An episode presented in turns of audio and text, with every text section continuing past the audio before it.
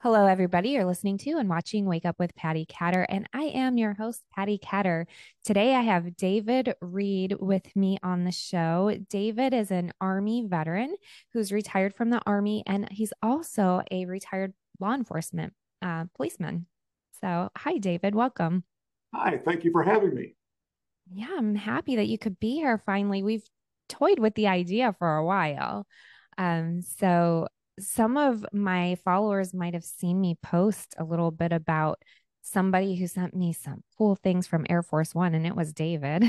so Yeah. um, I'm going to go ahead and, and just let you tell my listeners a little bit about yourself. Well, uh, you don't get to be my age without having more than one life, and you know, you you wind up there's more than one significant event, more than one thing. So it's kind of hard to say I am this, and I think that's true of everybody. I started out as a young man, um, and I wanted to join the military. I wanted to be a cop. I wanted to do those things. This was in the 70s when those were not attractive concepts. My parents constantly dissuaded me from this idea. But I went to college. Uh, I did not graduate initially, it just wasn't for me. And I wound up kind of almost sneaking off and joining at first the Air Force. And I went into the Air Force when I was, gosh, 18 years old. It was in the late 70s. And they shipped me from Appalachia, where I was raised, up in the mountains, okay, right near the Cherokee Indian Reservation in a town called Cullowhee. And everybody says, Where's Cullowhee at? I said, Well, it's near Tuckasegee, Nantahala, Oconaluftee, you know, all the big towns.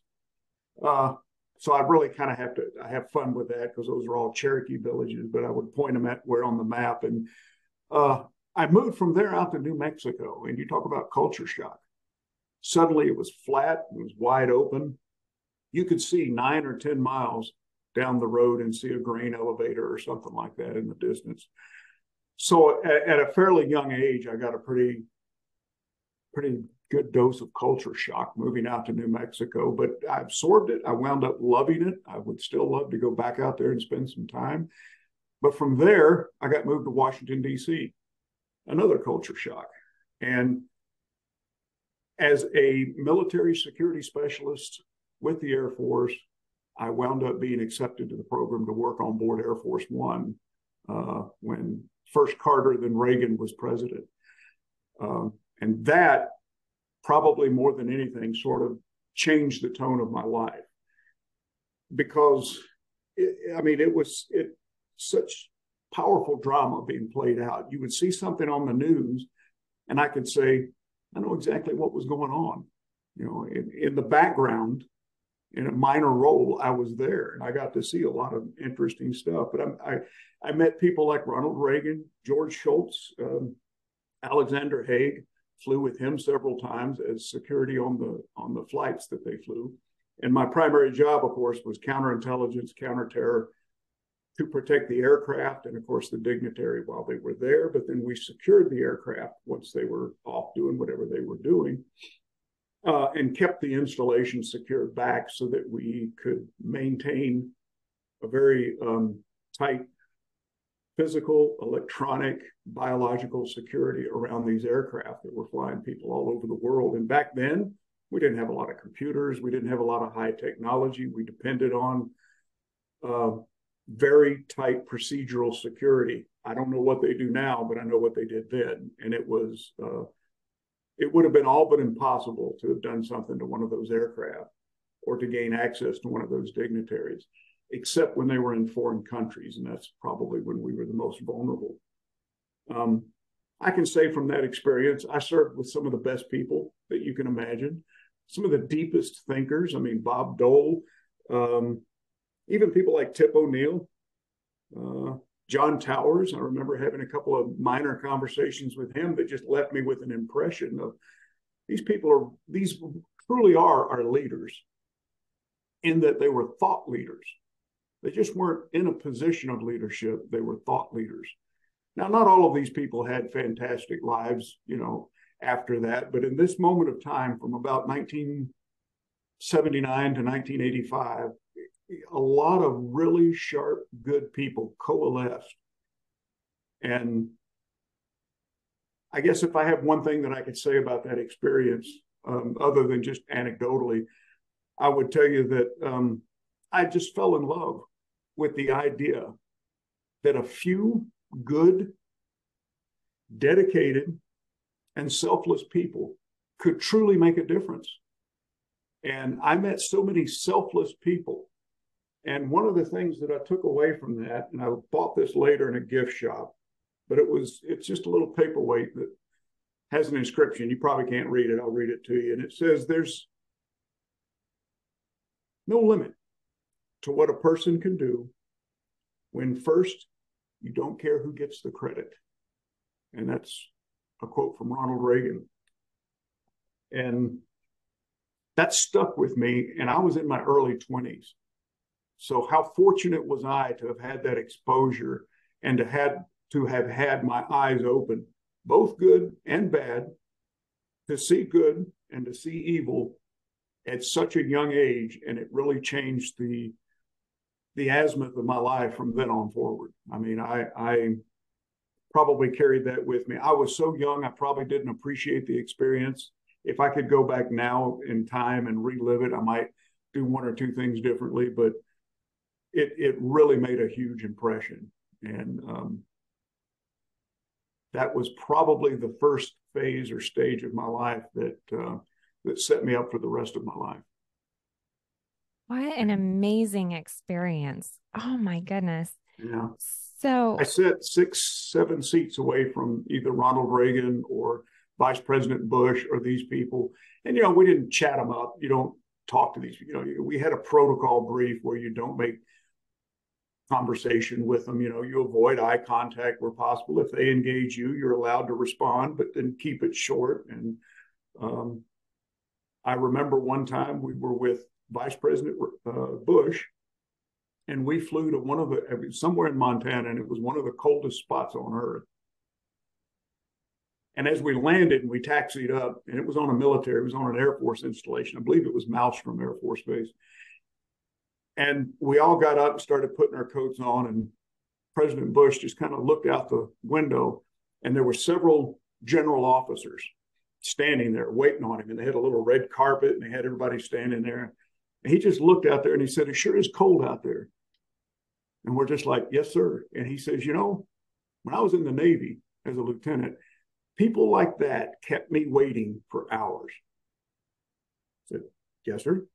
He said, just keep the door closed for a minute. It looks pretty cold out there. We'll let him stand out there for a minute. And he was doing this, and everyone around him knew he was, you know, half joking. We started putting our coats and stuff on, and he said, Hey, hey, hey, if I'm not going out there, you don't have to go out there. And I just politely said, No, sir. If we don't get out there, we get in trouble. I'm sorry, sir, but we have to get down the stairs as quickly as possible. He goes, Well, if you're going, I'll go. And it was just those little moments like that where you kind of get the the measure of a character of a person and uh, that that stuck with me later. You know, a lot of people don't realize or think about the presidents who we've we've had and um, their families, the the thought process behind some of the decisions that they make. But even as silly as it sounds, right. getting off of that airplane, you know, people yeah, don't think about. Mm-hmm. Yeah.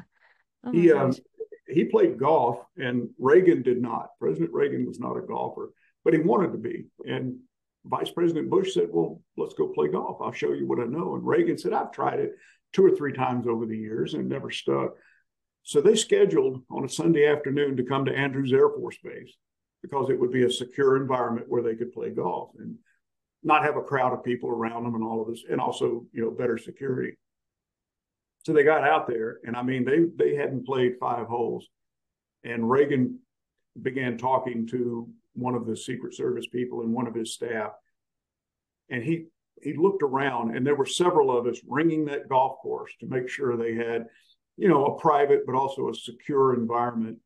And Reagan just looked at everybody and said, "Let's stop this. We're ruining all these people's Sundays.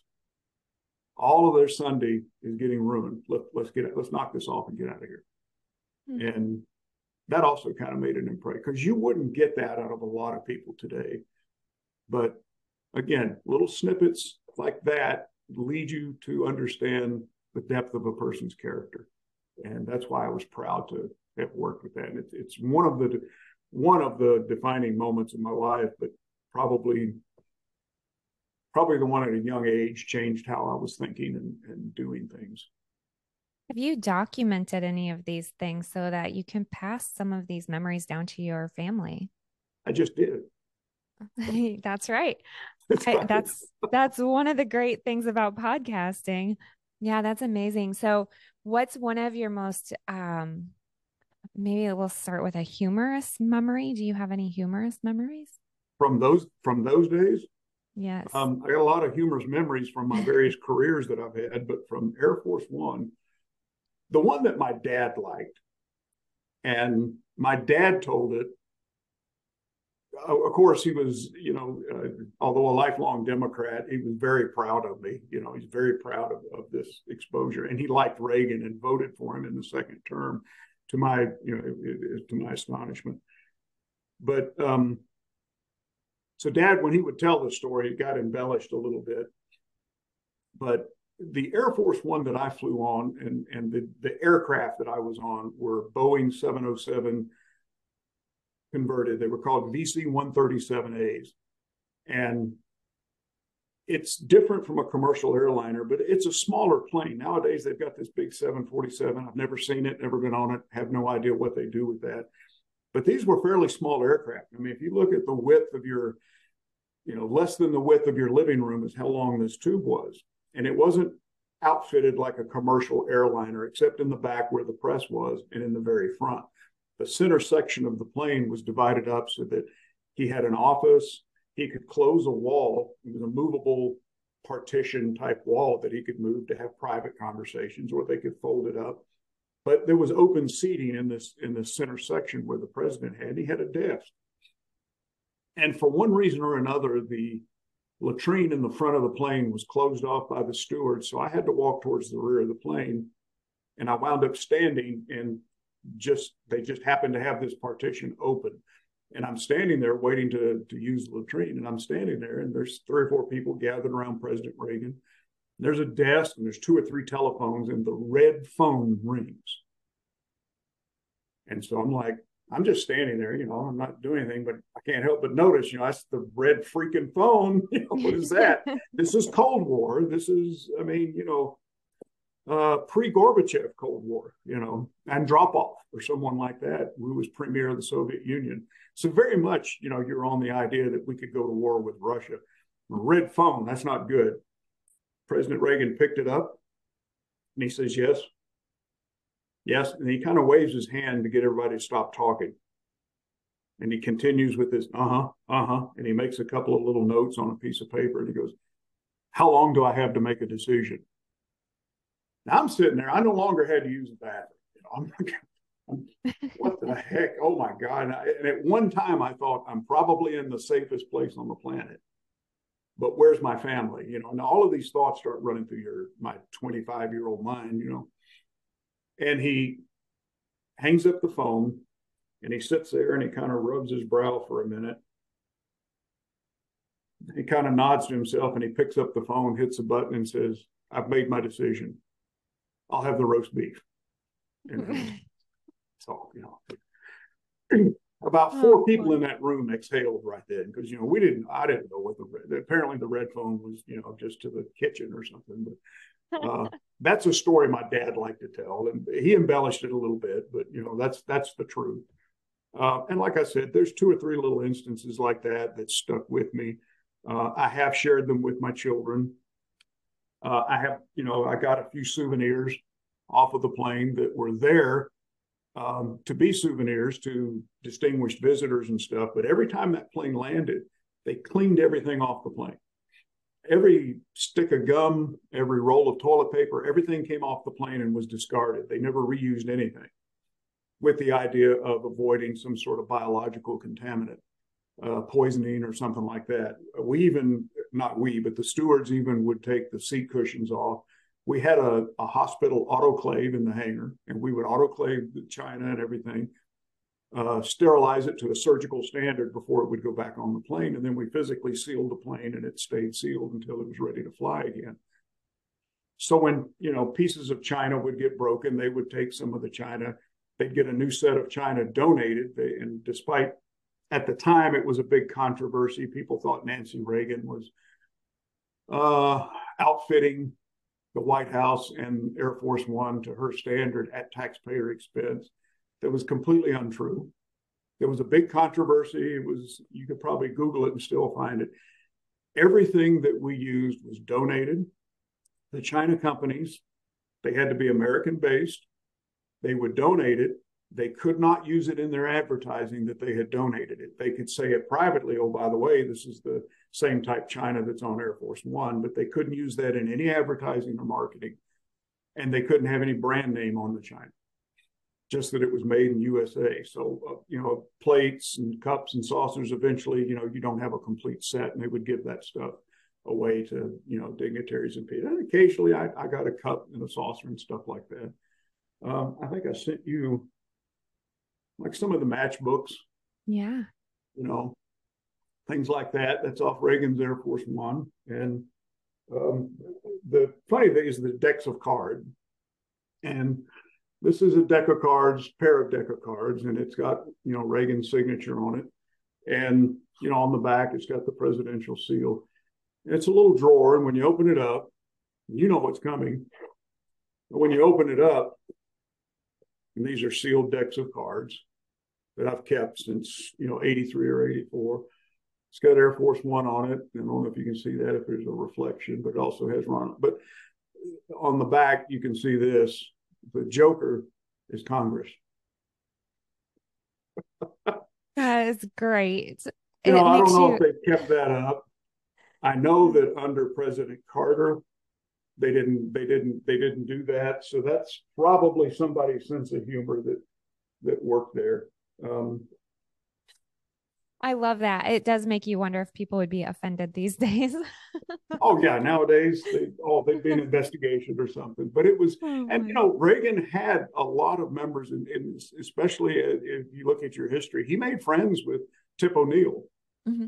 Um, and although they fought like cats and dogs over policy and stuff, when it was time to stop fighting, he would ride with Reagan, and they would share a drink together and talk and cut up. And you know there was a there was a time to make a political argument and there was a time to just be a human being. And and Reagan and Tip O'Neill himself who was speaker of the house at the time made a point of saying this there's no other president could have gotten done what he do, did with a democratic congress by force of his personality and when you were around him you felt the gravity but you felt the the personality uh, if it sounds like i hero worship the guy I was 23, 24, 25 years old. And yeah, I probably did a little bit.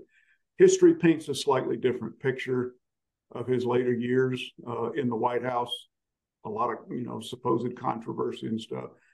I can tell you, I do not believe, and you cannot to this day convince me, that if presented with the facts and in possession of his full wit, that he would have made any sort of dishonest or disreputable decision. I just don't believe it. So, yeah, he was definitely one of those presidents that everybody did get along with and everybody respected. You know, when I was growing up, um, my grandma always said, you know, you don't argue about politics or religion with family. There's just no sense in arguing about it. You can mm-hmm. believe what you're going to believe. But um, I think that a lot of the the good old folks um, had that mentality of, you know, we'll we'll argue it out, but then we can put it aside and we can still get along. So well, and there was a there's a measure there was a measure of respect. We come, you know, different people can come from different poles.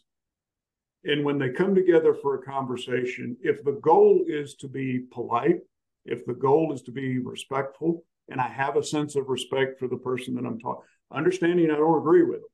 And I may never, I may constantly wonder how they came to those conclusions.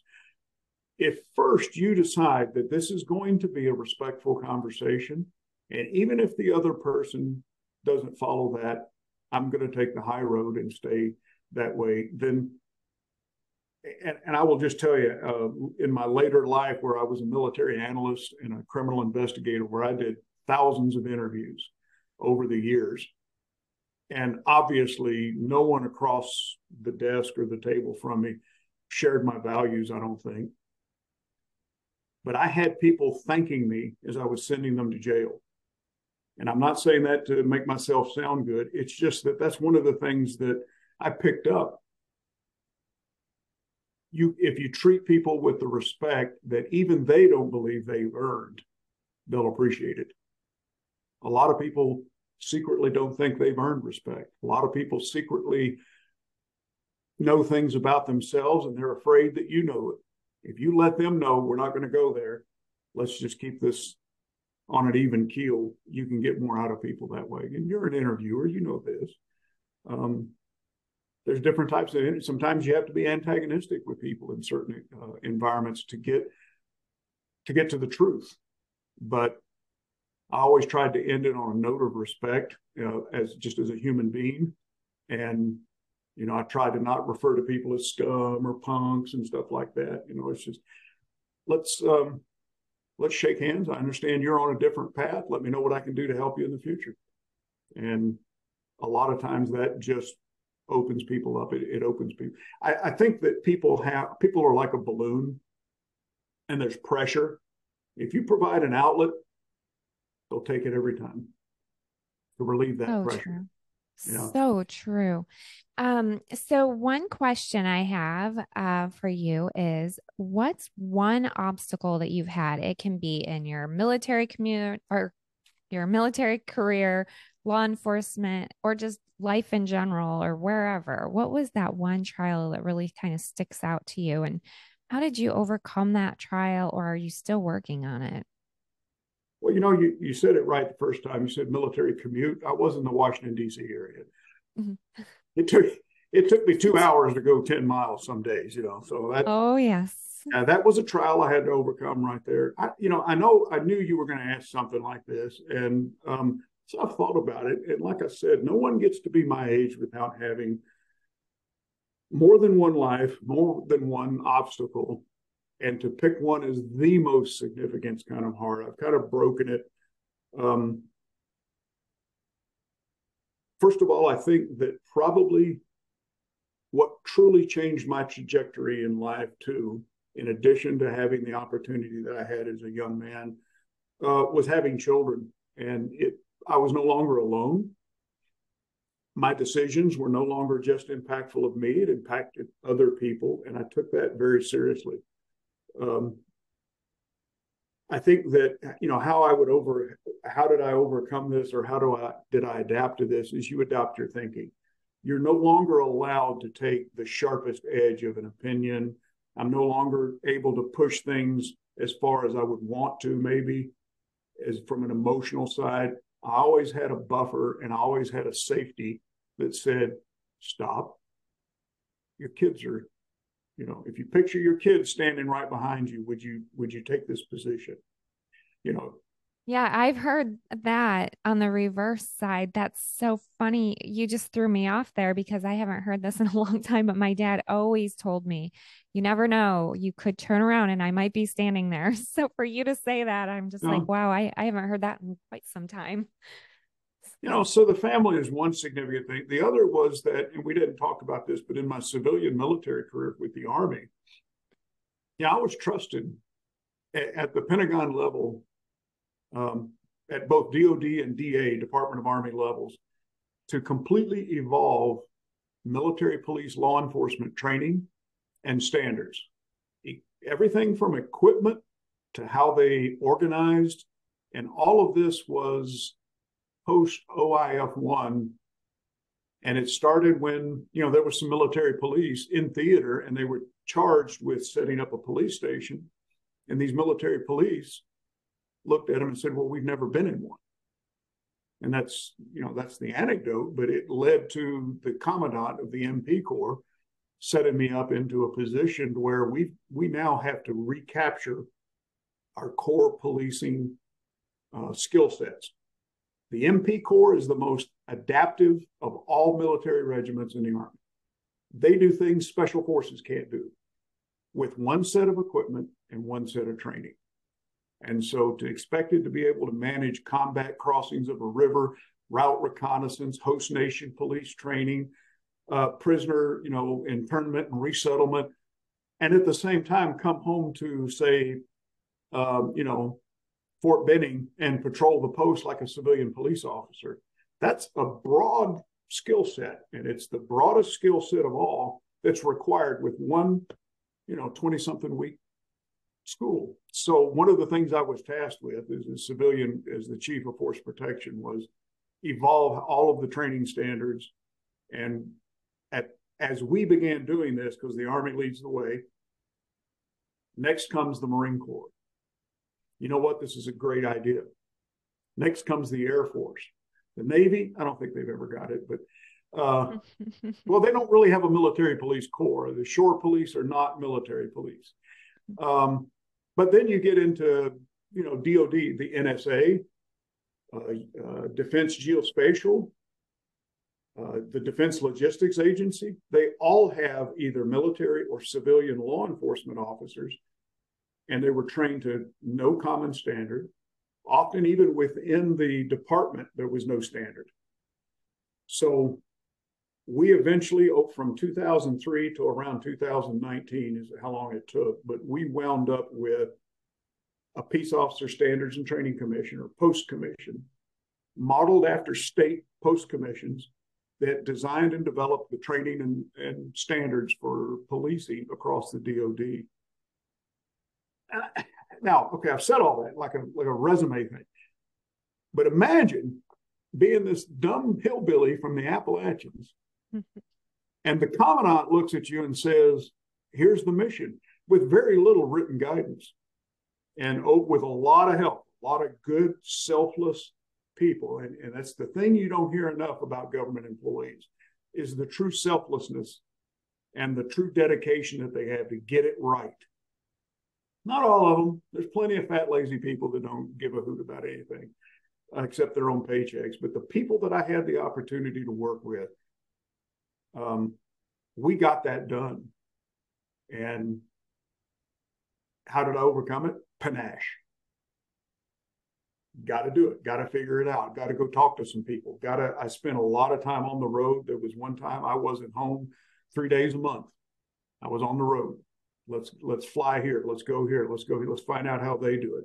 And with the commandant borrowing his stars, we were able to get an international standard. How do the French police do it? How do the British do it? How do the Italians? How do the Russians do it? And we developed, redesigned, and re-engineered the military police corps from the inside out, um, so that now we're the model for DoD. I didn't do that by myself. I was just um, the guy that was appointed to lead this effort. And I used to say this, you know, they say success uh, uh, success has many fathers. Failure is an orphan. Now, I don't know who all was going to take credit for the work we did, but I knew that who they had picked out as orphan. I was I was predetermined. Okay, let's let's put Reed in charge of it to where if it screws up, you know, he's he's the orphan that we can put all this on. So with a lot of panache and a lot of help, we changed that. And I will tell you that um, there were days, and you can imagine, that, you know, I, I thought, I don't think. Let me just let me just answer your question. gosh, I'm all over the place here. No, I love it though. I, I hope your this. I hope your next guest is more organized. No, this is fantastic. These are actually, David, your stories are my favorite because I feel like I need a whole series just with you because your stories are so vast and they're so important to um, keep and hold on to for future generations. And um, yeah, I'm going to make sure that the show actually gets filed in the government archives. There is a way to do that. I'll I'll figure it out and do it. yeah, there there is um, there's just I think that all of us, if you look back, and I mean you look to me, you're very young. If you look back on your life, and people look back on their lives for the significant event, like what you're, you you've asked me to talk about, it's those moments when you're living the most acute life. Things are important. You're scared of failure. You don't have everything you need to succeed. And you've got to pull it from somewhere deep inside. You've got to surround yourself with the right people because it's only in those most acute moments that you really pull your best out. this is true in, in almost every avenue of life, but overall, it's moments like what I described when I was on Air Force One. That's a no failure zone right there. You could not fail. When I was working with these um, law enforcement standards and training, policing standards for all of DOD, you know, it was like there were a lot of really big, important people looking at me, not because I'm important, but because I was the guy. I was the guy that everybody knew my name. And it was zero tolerance for failure. And I think that's when you realize I've got to up my game. I've got to do this. I've got to get it done. Um, nothing's ever done perfectly, but those are the moments that you take years later and remember as those most acute moments in your life. I think that's probably my answer to you. So true. David, thank you so much for being on the show. Um. I wish I had so much more time and maybe I can have you on again. Um, your stories are are really truly inspirational and this is one of the more meaningful all of my shows are meaning so i should be careful how i word this but it's one of the more meaningful to me personally just because uh-huh. i've i've had time to also get to know you over the last gosh couple i feel like at least a year um probably more than that like but that. yeah yeah and it's just been a phenomenal experience and it's not always that you just connect with somebody online and David and I did that and and you are always encouraging to the military community and to our law enforcement community our first responders and very um, loving of America and your sacrifices that you've made over the years your time your dedication and your talents are not unnoticed. So thank you so much for everything that you've done for our country and you know as we head into the the election time coming up i won't get into the politics of it but um, i i truly believe that stories like yours need to be out there so that our younger generation can see how it's supposed to be done. So you've been a great example and a great leader and thank you so uh, much for those kind yeah. words. Um, it's been my honor to serve in those capacities and, and almost accidentally sometimes to wind up in these in these positions of responsibility or positions of service. So um, I would say that it's a confusing time. These are confusing times, especially for young people. So thank you for being the um, bully pulpit or the broadcaster to let people know there's there there is a light, there is a way, there is a path. That yeah, it may seem sometimes, you know, not necessarily now, but in politically or in our country or in the world that times are dark, but try to put it in perspective. I mean, my dad lived through World War II. You know, how much more serious was that than things are now? So um, there is a way ahead. We can do it. But like I said, it takes a little bit of selflessness, it takes a little bit of dedication and some panache. Thank but you, thank David. you very much for having me.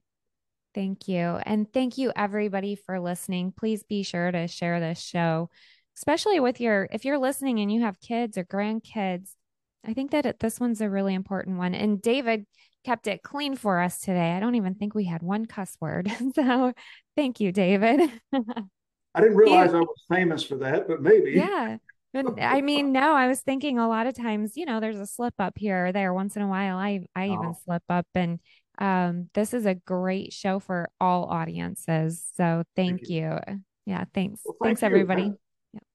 Take care. Thank you. You too.